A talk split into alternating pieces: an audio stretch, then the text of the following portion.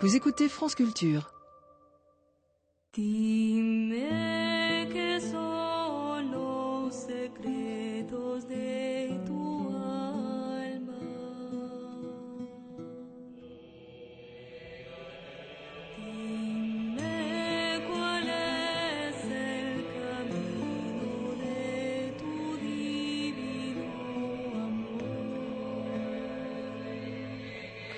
Les racines du ciel.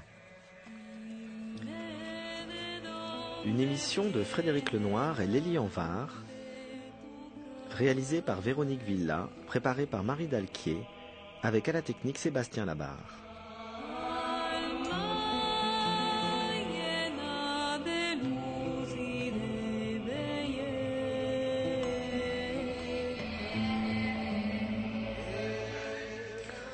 Aujourd'hui, nous recevons Jean-Jacques Charbonnier pour parler des expériences de mort imminente.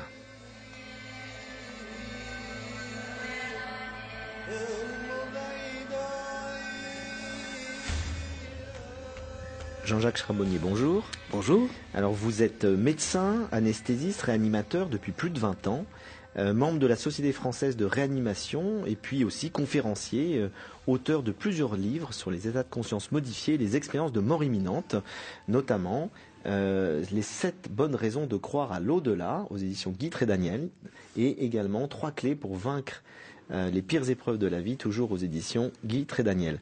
Donc ce qui nous a intéressé, ça fait longtemps qu'on voulait faire une émission sur les expériences qu'on appelle les NDE, Near Death Experience, chez les anglo-saxons, plutôt les expériences de mort imminente chez nous, euh, qui sont ces expériences dont on va parler tout au long de l'émission, très troublantes de témoignages qui sont de plus en plus nombreux, de gens qui disent avoir euh, évidemment euh, une- un état modifié de conscience dans lequel au moment de mourir ils se voient euh, en train d'être réanimés, etc.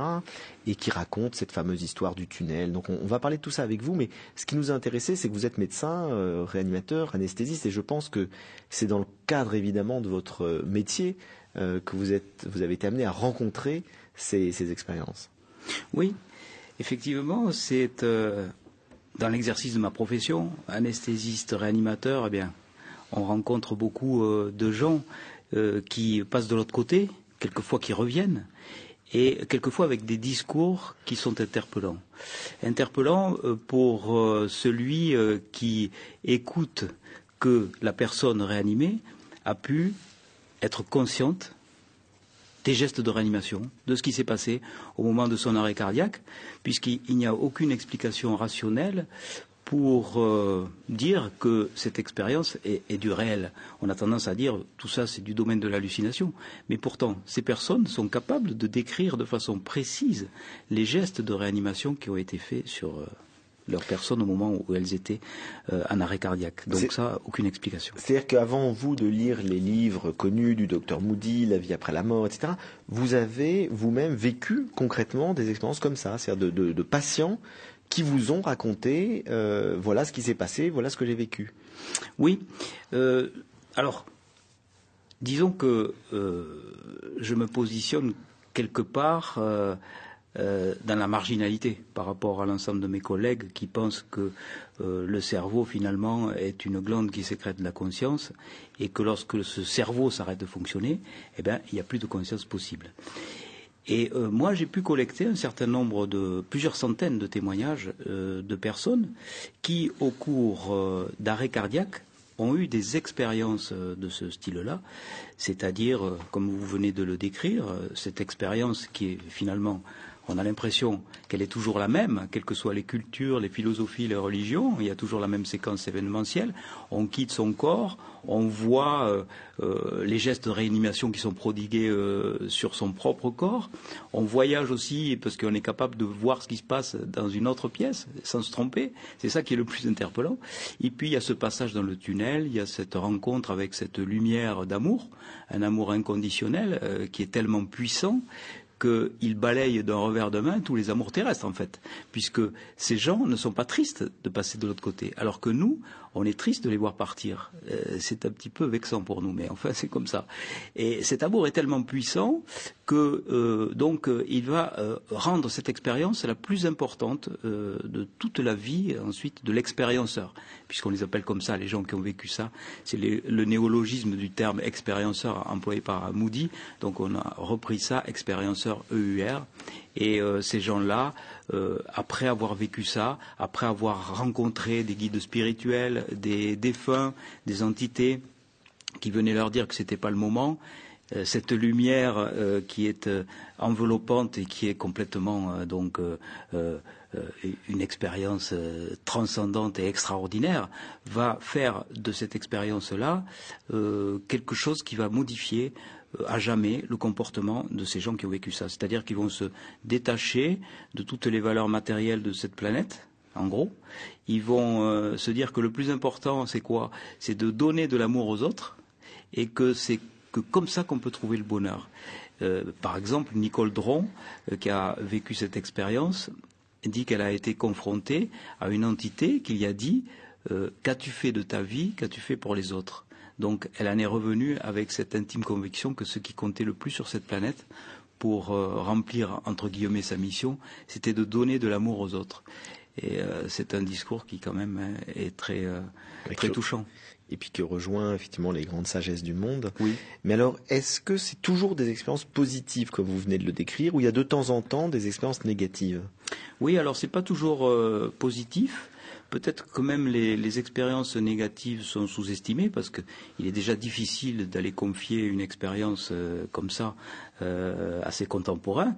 Mais encore dire que cette expérience euh, est négative, c'est-à-dire dire qu'on a traversé l'enfer en quelque sorte, qu'on a été poursuivi par des euh, figures géométriques, qu'on a traversé des lacs de feu. Enfin, on voit bien qu'il y a quand même une connotation culturelle assez importante. Et euh, c'est encore plus difficile de communiquer là-dessus. Donc, Maurice Rowling, par exemple, dit que euh, il y aurait beaucoup plus de 4% de ces expériences-là négatives.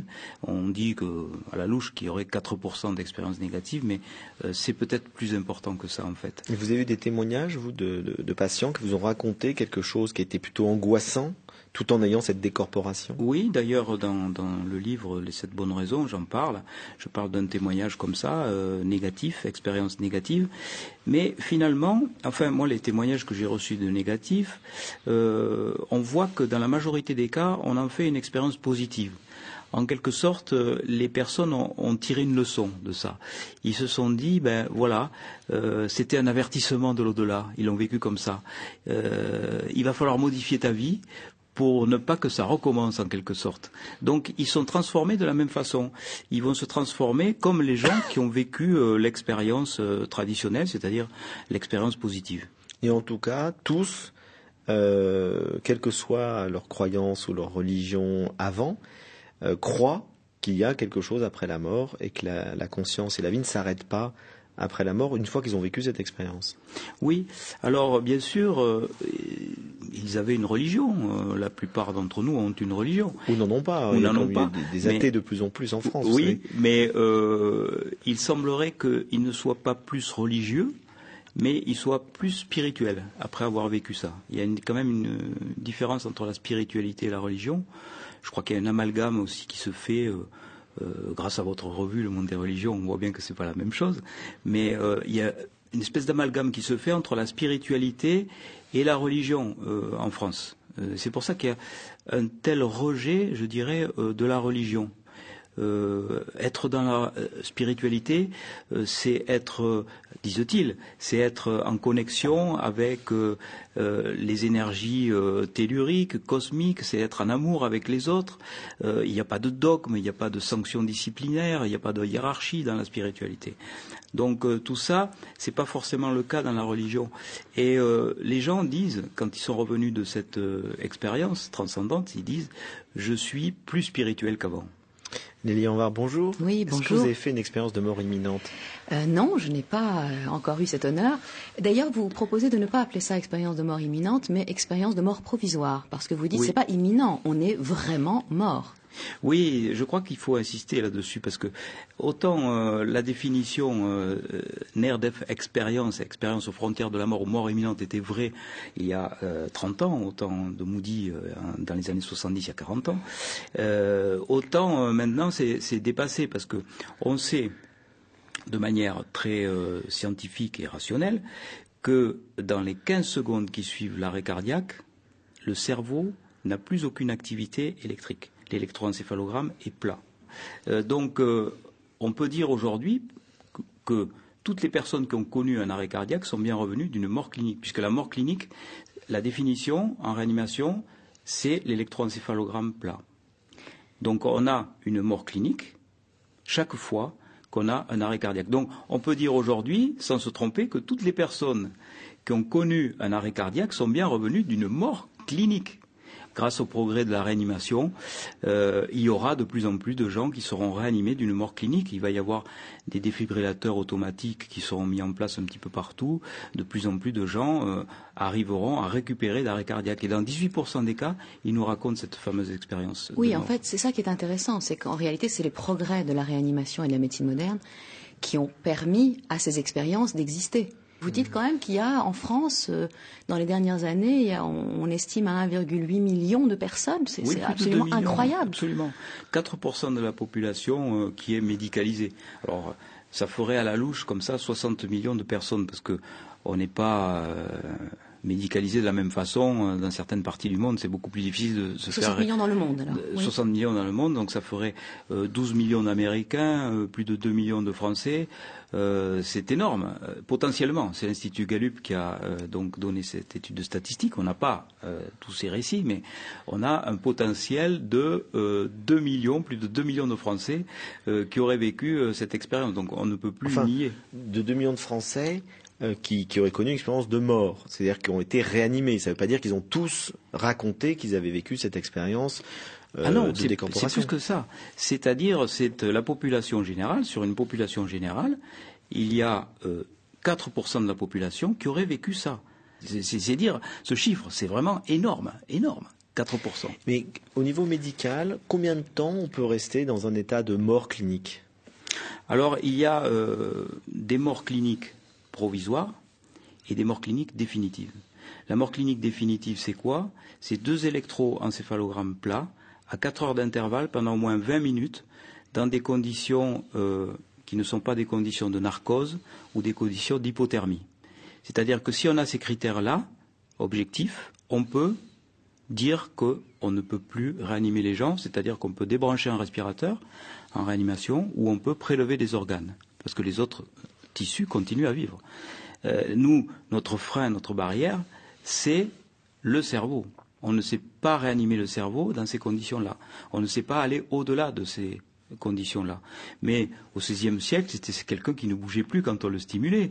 Ensuite, ça a été l'arrêt respiratoire. Quelqu'un, on lui mettait un, un petit miroir devant le nez et la bouche, il n'y avait pas de buée, Oui. eh ben, on considérait qu'elle était décédée. Et au Moyen Âge, le fameux croque-mort qui mordait Oui. les, les pieds pour être sûr que la personne est bien morte. Ensuite, ça a été l'arrêt cardiaque. Il y a simplement quelques décennies, euh, moi je me souviens avoir vu un film en, en noir et blanc d'Humphrey Bogart. Il se penchait sur le thorax euh, de celui qui était susceptible d'être euh, passé de l'autre côté, et puis il se relevait, il disait le, le cœur cœur bat plus. le cœur bat plus, il est mort. Et il faisait pas de massage cardiaque à l'époque. Donc c'est- c'est- cette définition-là, elle bouge. Euh, la définition de la mort, elle bouge. Elle, ne, elle est exclusivement dépendante que de nos possibilités et de nos limites de réanimation. Donc, euh, Mais ma question, quelque temps, hein, Non, mais c'est très intéressant. Mais ma question était, était de savoir combien de temps on peut rester, si vous voulez, en arrêt cardiaque euh, et, et pouvoir repartir euh, et donc euh, revenir euh, en ayant, sans, je veux dire, en ayant une certaine une conscience. Alors, si vous êtes dans des conditions de normothermie, il n'y a pas plus de trois minutes avant d'avoir des dégâts cérébraux. Voilà. Mais le, ce qui se pose, c'est qu'on a des protections cérébrales qui se font par, par exemple, l'hypothermie. On a pu récupérer des, des personnes en arrêt cardiaque dans des lacs gelés au bout de plusieurs heures, par exemple. On a pu récupérer euh, des gens qui s'étaient électrocutés au bout de plusieurs minutes. On a pu récupérer des personnes qui avaient pris des barbituriques, qui sont des, produits euh, qui donnent des protections cérébrales, plusieurs heures après leur arrêt cardiaque. Donc euh, il y a des conditions qui vont être, je dirais, le pronostic de ces récupérations d'arrêt cardiaque. Et classiquement, ça va très vite. Au bout de trois minutes, euh, si un cœur n'est pas massé, eh ben, on a des lésions cérébrales irréversibles. C'est pour ça qu'il faut insister, il faut que les gens sachent faire ces gestes de secours, sachent se servir des défibrillateurs, parce que même un massage cardiaque ne restitue que entre 10 et 20% du débit cardiaque. Donc c'est très insuffisant. Donc on peut dire que euh, toutes les personnes qui ont été euh, en état de ressuscitation, on appelle pas ça la résurrection, la ressuscitation en réanimation, eh ben euh, elles reviennent, elles reviennent vraiment de loin, quoi. hein.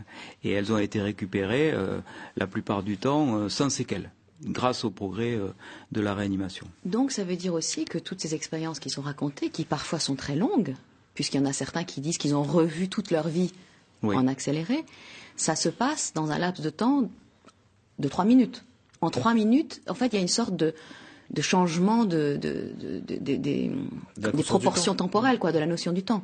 ça peut être très très très bref, même beaucoup plus bref que ça.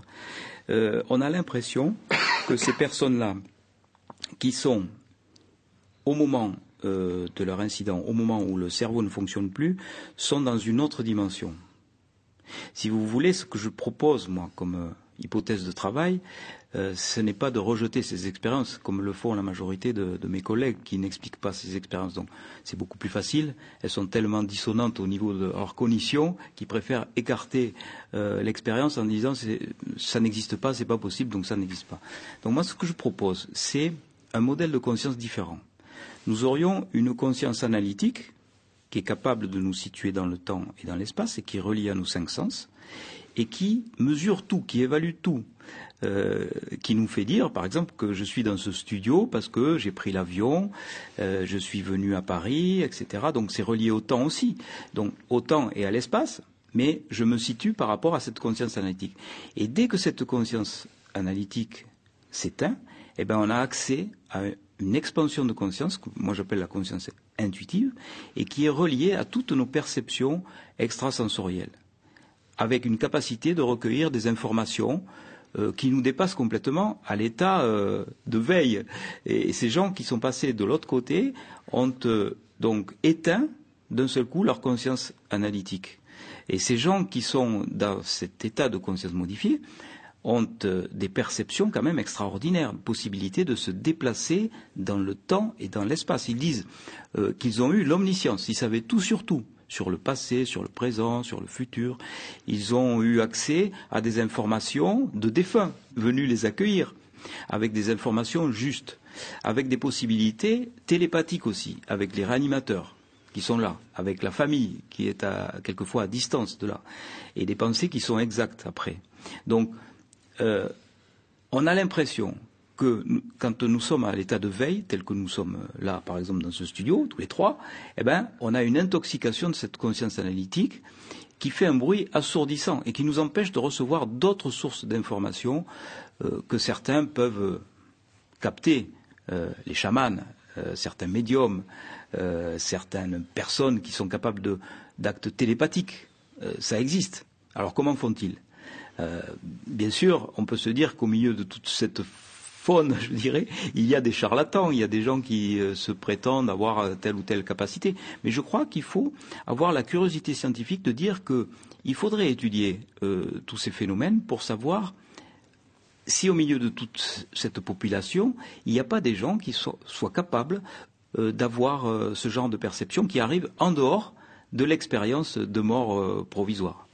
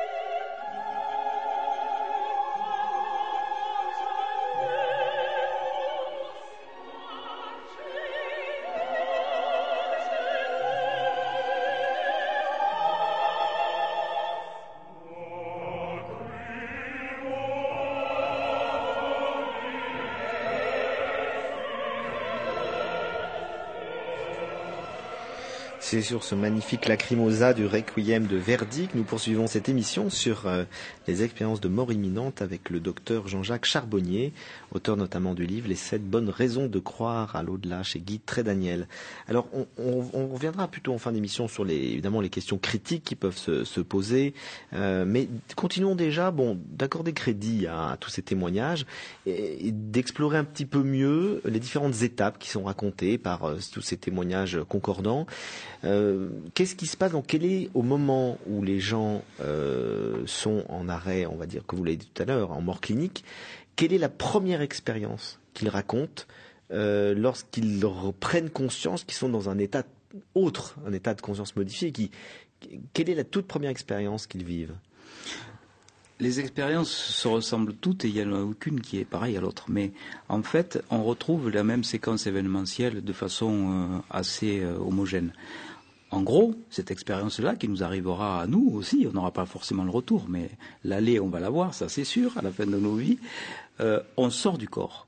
On a une expérience La conscience sort du corps. la conscience sort du corps. La conscience sort du corps, c'est-à-dire que les gens sont capables de voir, d'entendre et de comprendre ce qui se passe sans leurs cinq sens. C'est-à-dire, c'est pas avec leurs yeux. Et pourtant, ils disent voir à 360 degrés, voir à travers la matière. Alors nous, on n'a pas de modèle de ça. Et eux n'ont pas de mots pour euh, décrire cette expérience. Mais en tout cas, ils sont capables de voir les gestes de réanimation. Le cardiologue Pin van Lomen décrit, euh, et ça a été publié dans The Lancet, euh, décrit une personne qui a été réanimée et qui voit l'infirmière ranger son dentier pendant qu'on lui fait son massage cardiaque quand même. Et c'est une revue à comité de lecture de Lancet, c'est pas quand même euh, rien. Donc euh, on voit bien que cette expérience de sortie de corps est bien réelle. C'est-à-dire que, euh, enfin, c'est beaucoup plus logique de penser que l'expérience est réelle plutôt que de dire que c'est un, phénomène lié au cerveau puisqu'il fonctionne plus. Donc ces personnes voient le massage cardiaque. Une personne, par exemple, qui a fait un arrêt cardiaque pendant euh, une intervention chirurgicale voit un tube de rouge à lèvres qui est euh, dans la poche d'une blouse de l'infirmière qui, euh, qui assiste à l'intervention. Donc des choses très très très précises. Et finalement, c'est cette décorporation, out body experience, cette sortie de corps de la conscience, qui est le- la plus interpellante pour un scientifique rationaliste. C'est de se dire, mais comment c'est possible Encore tout le, reste de l'expérience. Bon, on pourrait se dire, tout ça, c'est dû à des phénomènes hallucinatoires, des problèmes liés au, au cerveau. Mais là, vraiment, on a des gens qui sont en capacité de décrire ce qui se passe dans une salle d'attente dans un autre bloc opératoire, au moment même où leur corps terrestre est euh, dans un lieu bien précis. Et ils peuvent se détacher de ce lieu précis pour aller décrire ce qu'ils euh, voient et ce qu'ils euh, Et tout- entendent. tous ces témoignages de décorporation, est-ce qu'ils ont été, est-ce qu'ils sont de plus en plus, parce que maintenant on en parle euh, depuis longtemps, et qu'ils sont de plus en plus consignés, c'est-à-dire dans un bloc opératoire, est-ce que si quelqu'un raconte après être revenu et sort du coma et raconte, est-ce que il est d'usage maintenant de dire notons-le, notons-le, ou est-ce que non, ça resterait tabou, faut pas en parler, que- que- quelle est la réaction du corps médical aujourd'hui? Ben, la réaction du corps médical, c'est précisément sur ce phénomène-là euh, qu'elle est le plus attentive.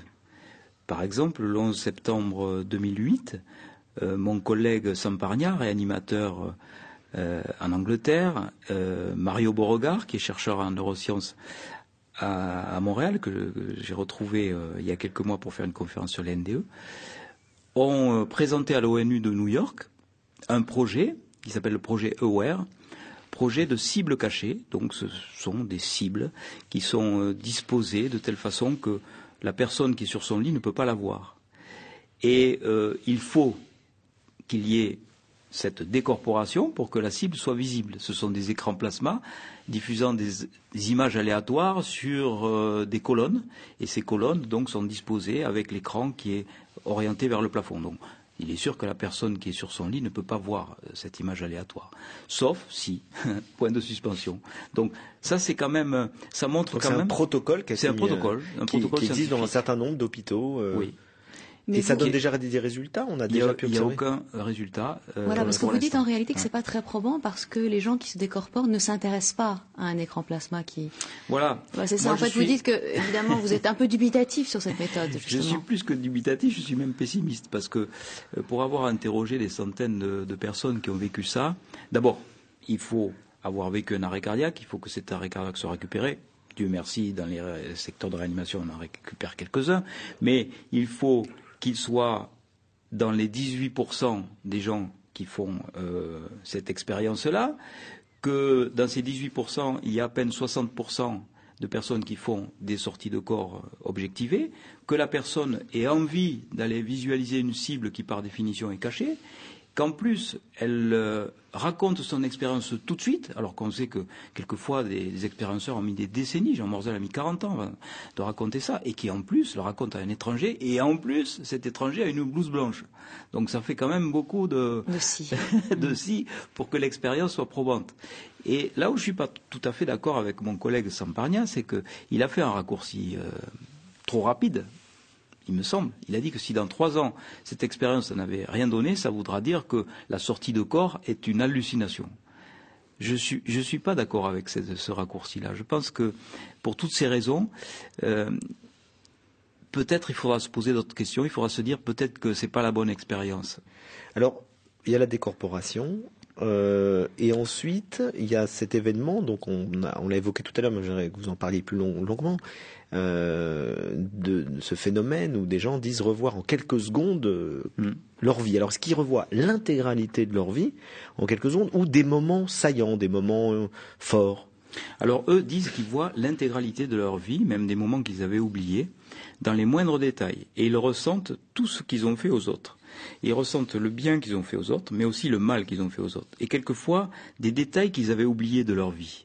Des détails insignifiants qu'ils avaient occultés et qui reviennent là, comme un accéléré. Il y a cette rétrocognition euh, qui se passe et euh, toute leur vie défile comme ça.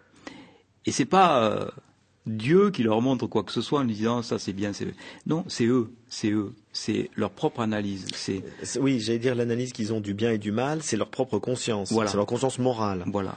Oui, et là, le- ce que vous rapportez est extrêmement intéressant, je crois, sur un plan, euh, quand on se pose des questions justement sur, euh, euh, sur notre action, enfin, et sur le- l'auto-jugement, c'est que tous les, tous les témoignages semblent corroborer l'idée qu'ils disent tous « je me jugeais moi-même ». C'est jamais une entité extérieure qui vient leur dire. C'est vraiment quelque chose qui vient de. Ça me, ça me fait penser d'ailleurs à, un passage du Coran dans lequel il y a cette espèce d'image saisissante dans lequel il est dit euh, que la main témoignera elle-même de ce qu'elle a fait, le cœur témoignera de, ce qu'il a senti, etc. Donc en réalité, c'est le témoignage de ce qu'on a fait est, est dans la conscience elle-même.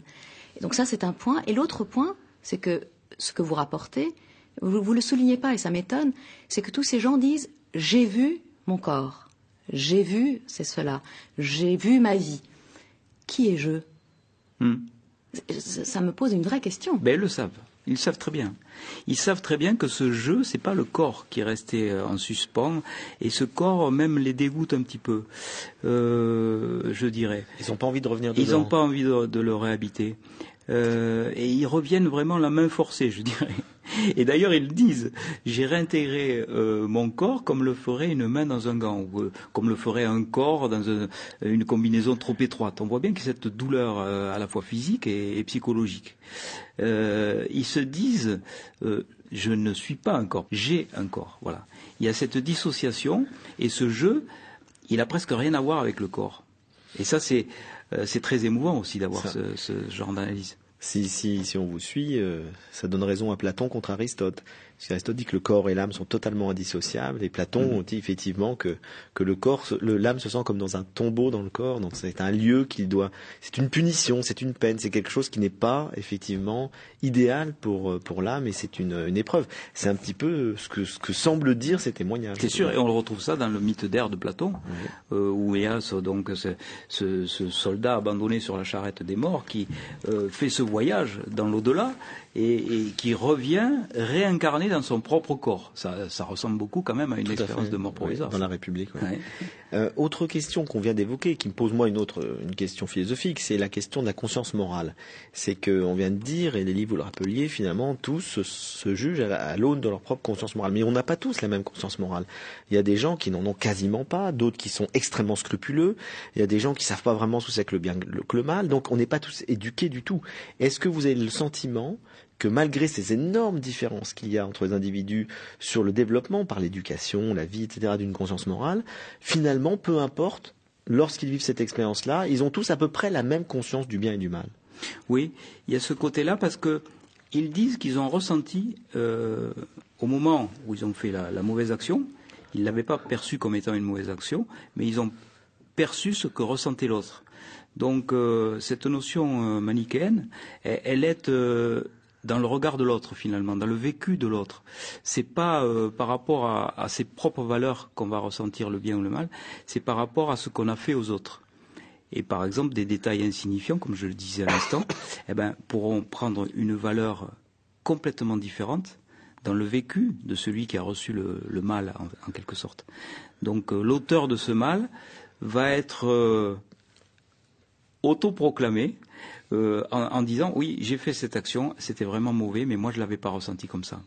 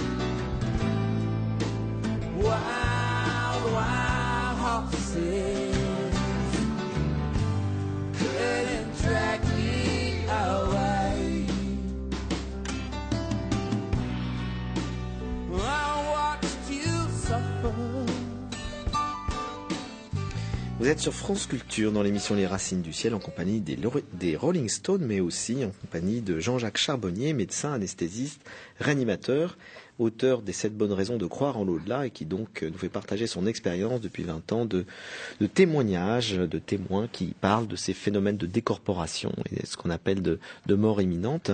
Euh, Lilian Var, Oui, alors euh, j'ai eu une expérience très intéressante en cherchant des textes pour cette émission.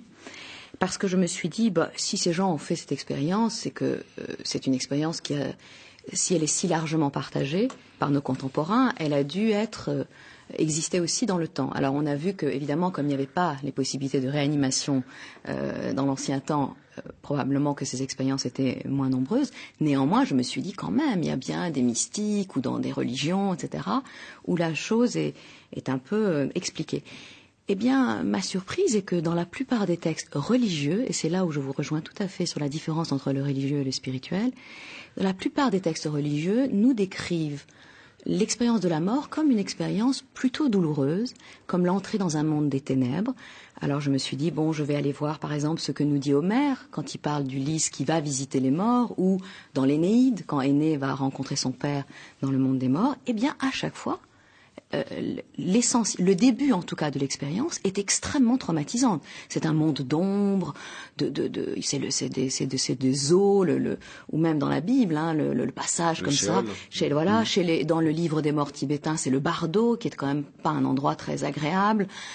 Ça Et- dépend de l'état de conscience. Ça dépend de l'état de conscience. Alors voilà. Alors, ceux qui ont eu vraiment un état de conscience très très développé, eux vivent une expérience plutôt lumineuse, mais la plupart des gens, c'est quand même un peu, un peu plus angoissant. Donc, finalement, je vous ai pas vraiment trouvé un texte euh, ancien qui fasse euh, autorité en la matière, mais comme vous parlez euh, de l'analogie, alors pour le coup extrêmement classique, de notre vie dans ce monde comme étant semblable à la vie de l'enfant dans le ventre de sa mère, je vous ai donc trouvé un très beau texte de, de Rumi qui reprend cette analogie en montrant, et vous en parlez, vous avez fait tout un développement assez humoristique sur cette analogie dans votre livre, sur l'idée qu'en réalité, quand on est dans le ventre, quand l'embryon, quand le fœtus est dans le ventre de sa mère, on aurait beau lui dire qu'il y a un autre monde, il ne peut pas l'entendre parce qu'il ne connaît que cette prison dans laquelle euh, il est. Et en fait, il faudrait peut-être euh, ouvrir sa conscience euh, et cette naissance ressemble en quelque sorte à la mort ou peut-être la mort à une naissance.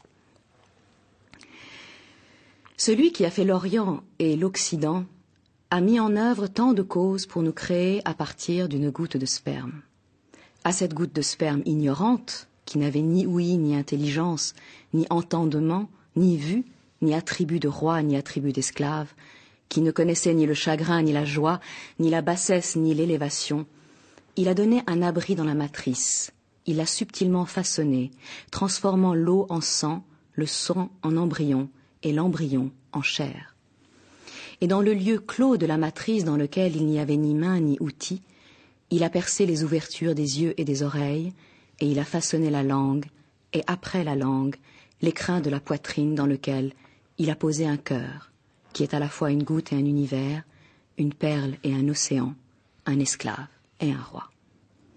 Quelle intelligence peut concevoir comment il nous a sortis de ce monde de misère et d'ignorance pour nous amener dans cet autre monde en nous disant As-tu vu, as-tu entendu d'où je t'ai amené et vers où? Maintenant je te le dis aussi, je ne te laisserai pas ici. Je t'emmènerai hors de cette terre et de ce ciel, en une autre terre, plus douce que l'argent pur, et un autre ciel, vivifiant et doux, au-delà de toute imagination et de toute représentation. Au sein de ce firmament, ce qui est jeune ne devient pas vieux, ce qui est neuf ne devient pas ancien. Rien n'est soumis à la corruption et à la putréfaction, et rien ne meurt. Là, celui qui est éveillé ne dort jamais, car le sommeil est fait pour le repos et pour chasser les souffrances, et là-bas il n'y a ni souffrance ni lassitude. Si tu ne le crois pas, réfléchis. Cette goutte de sperme aurait-elle pu te croire si tu lui avais dit qu'en vérité il y a un monde hors de son monde de ténèbres, un monde dans lequel il y a un ciel avec un soleil et une lune, et un nombre infini de contrées, de villes, de jardins avec des habitants dont certains sont rois, d'autres sont riches, certains en bonne santé, d'autres malades ou aveugles. Alors prends garde, ô goutte de sperme, lorsque tu sortiras de ta demeure ténébreuse, à quelle catégorie appartiendras-tu?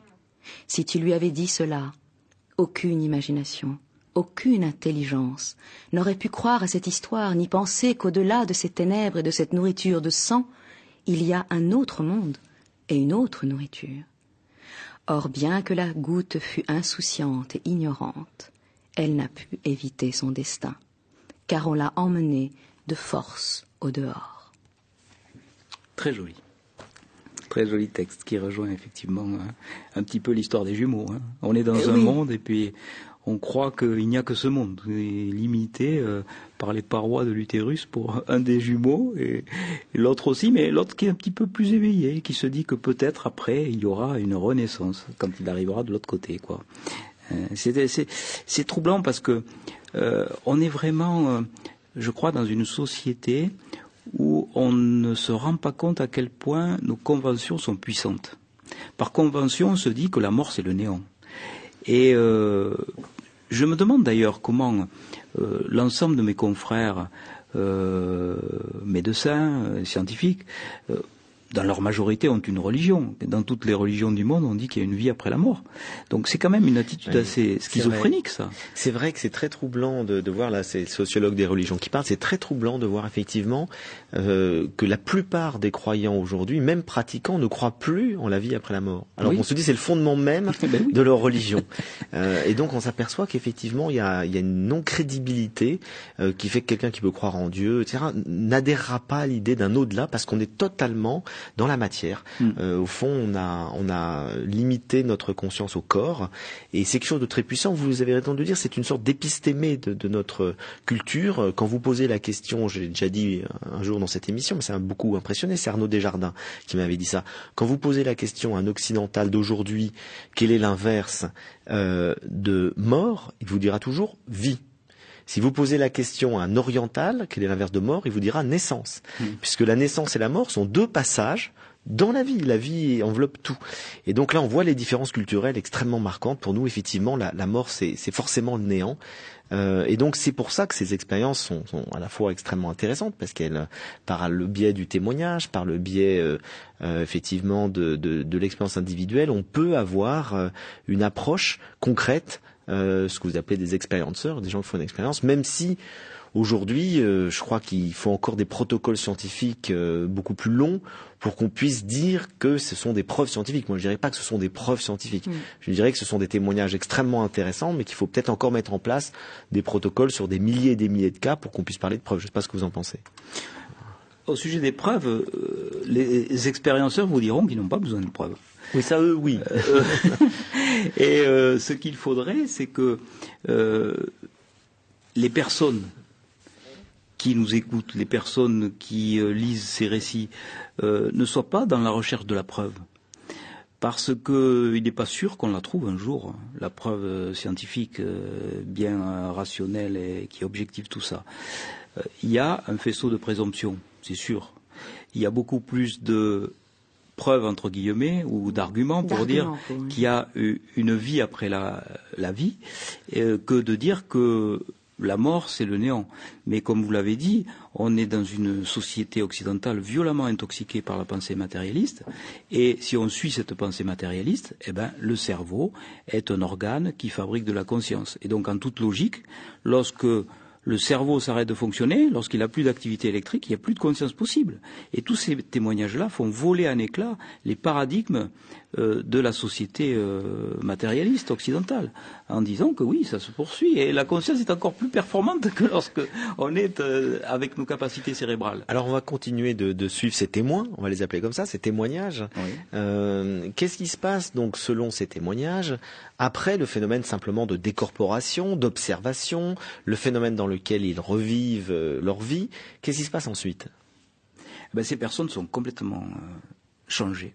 C'est-à-dire que euh, ont vu qu'il y avait une autre possibilité de conscience, une expansion de conscience, que leur petite conscience là, euh, au moment où elles sont vivantes, eh ben, ça n'a rien à voir avec euh, l'état de conscience dans lequel elles étaient au moment où il y avait cet état d'arrêt de fonctionnement cérébral, capacité donc, on l'a vu, rétrocognition, défilé de vie dans les moindres détails, précognition aussi pour certaines, deviner ce qui va se passer après l'expérience, possibilité télépathique avec les gens qui étaient là, possibilité, n'ayons pas peur des mots, bien qu'ils soient sulfureux, médiumnique, avec euh, euh, capacité de voir des entités disparues, des esprits euh, qui viennent leur donner des informations, contact divin, enfin on peut appeler ça de différentes façons, et donc capacité aussi de se déplacer dans le temps et dans l'espace, être capable d'aller voir ce qui se passe dans un lieu bien précis.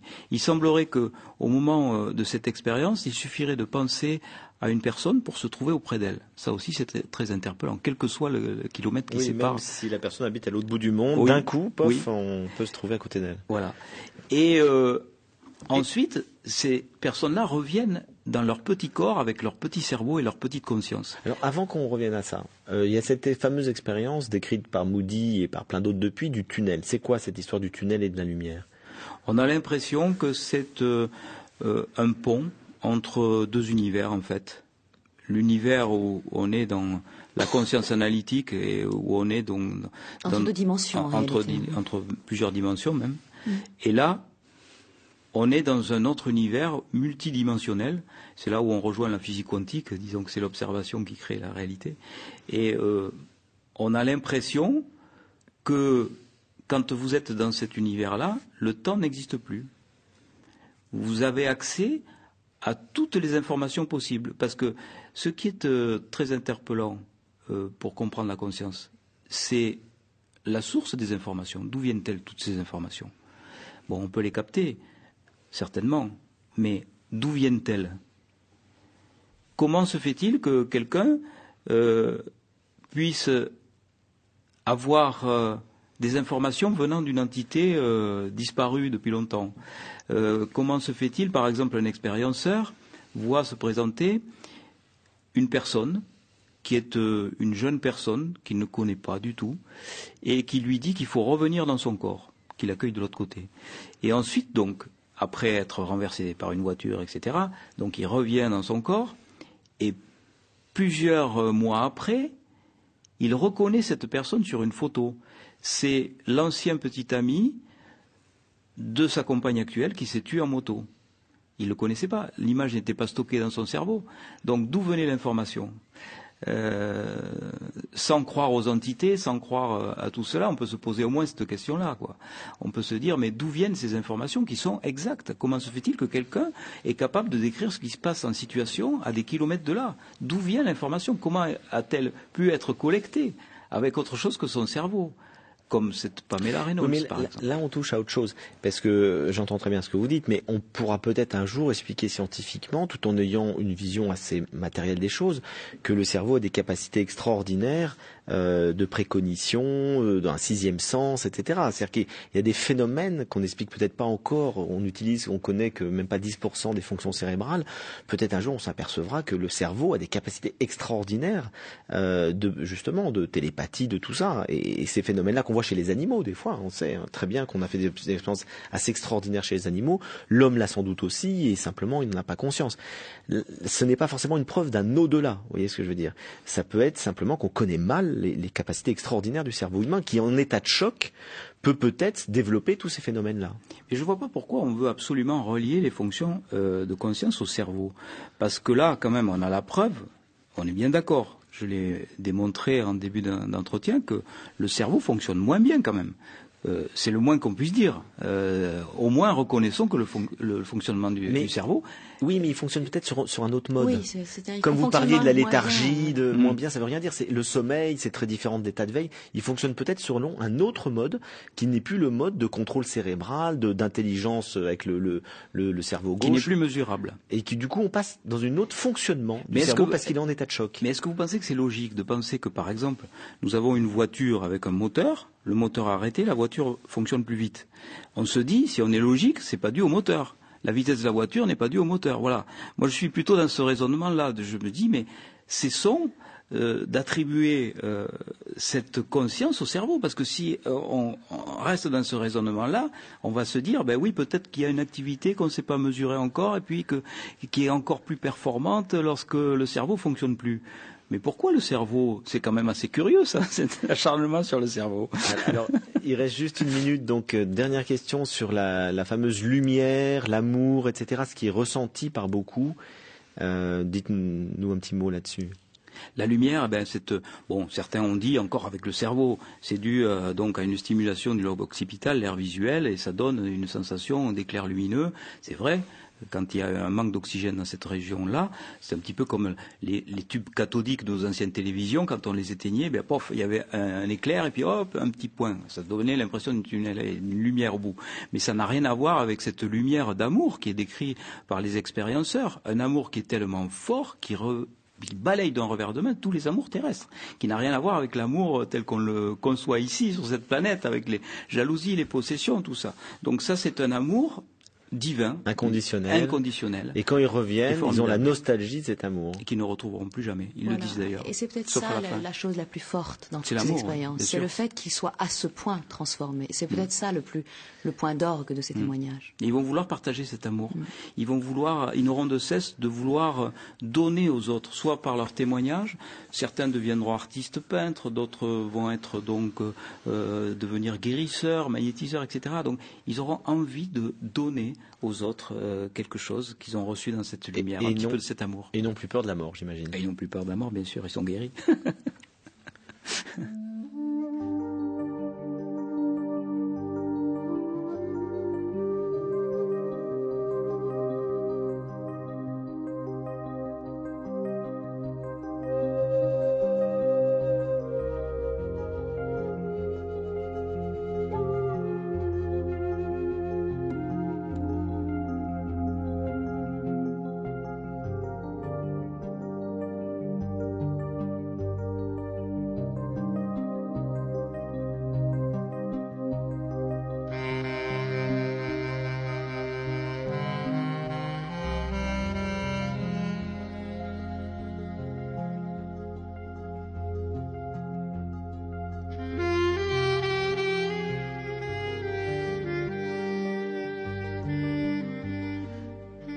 Cette des Racines du ciel sur France Culture touche à sa fin. Euh, Lélian Var pour l'agenda culturel. Euh, oui, je voulais vous parler en fait d'un CD qui s'intitule Œuvre pour lutte de Jean-Sébastien Bach. Euh, alors, vous avez écrit un livre qui s'intitule Sept bonnes raisons de croire dans l'au-delà. J'en ajouterai une huitième en paraphrasant Sioran. Probablement que l'œuvre de Jean- Jean-Sébastien Bach est une des bonnes raisons de croire dans, dans l'au-delà. En tout cas, c'est assez rare hein, que, ces pièces pour lutte soient, enregistrées. Et là, c'est Claire Antonini, qui est une luthiste d'une délicatesse infinie euh, et d'une très grande profondeur, je dirais, qui a donc pris ces œuvres qui sont parfois des arrangements d'autres œuvres, de suites que nous connaissons, de préludes ou de partitas, et qu'elle a donc appliquées au luth. Certains ont été vraiment composés pour le luth. Et elle nous dit en fait que Bach utilise très souvent le luth dans ses cantates pour évoquer la nostalgie de la mort, et qu'en même temps, Bach est le compositeur de la vie. Donc euh, voilà, je, voudrais inviter nos auditeurs à écouter ces, œuvres pour, pour lutte de Jean-Sébastien Bach, jouées par Claire Antonini. C'est chez AS Musique et c'est vraiment un CD de profonde méditation. Je voulais signaler que notre partenaire Le Monde des Religions publie en son numéro de mai-juin justement un dossier sur l'âme. Euh, l'âme chez les philosophes d'Aristote à Bergson, Spinoza, l'âme dans les, religions. Euh, évidemment, la conception n'est pas la même dans le monde des monothéismes dans le monde oriental, et puis dans la psychologie, notamment avec Jung. Et au-delà de ce dossier sur l'âme, également une enquête sur le nouveau pape François, avec euh, un portrait d'un envoyé spécial du monde des religions qui était euh, à Buenos Aires. J'en profite pour signaler également à propos du monde des régions, parce qu'un un auditeur nous a écrit en disant oui, vous faites de la publicité clandestine pour votre journal. Pas du tout. C'est un partenariat entre France Culture et Le Monde. Euh, on essaye de faire qu'il y ait une bonne synergie entre la presse écrite et entre les médias audiovisuels. Donc voilà, nous, nous parlons de temps en temps ici du monde des religions et le monde des religions régulièrement informe des émissions de France Culture à ses lecteurs. Tant que ce partenariat est en place, il est jusqu'à la fin de l'année, nous en parlerons. Nous verrons si nous le renouvellerons une autre année ou pas, mais peu importe, il s'agit, euh, ne s'agit pas de publicité clandestine. Cela est dit, et je, profite pour vous remercier et signaler également, euh, donc, docteur Jean-Jacques Charbonnier, que vous, on peut retrouver toutes vos conférences jusqu'en 2015, hein, donc ça intéresse les gens, hein, les, Oui, les oui. séances de mort imminente. A priori, ça devrait nous intéresser tous En- la mort. Oui, oui, tout à fait. En France et à l'étranger, euh, sur euh, donc votre site internet euh, www.charbonnier.fr. Je rappelle votre livre Les 7 bonnes raisons de croire en l'au-delà chez Guy Daniel, éditeur. Merci beaucoup. Merci de votre accueil.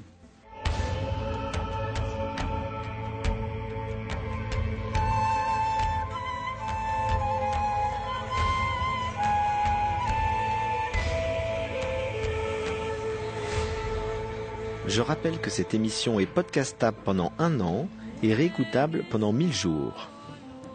La semaine prochaine, nous recevrons Fabienne Verdier qui nous parlera de la spiritualité dans l'art de peindre. Dans un instant, vous retrouvez le journal de 8 heures. Excellent dimanche à tous.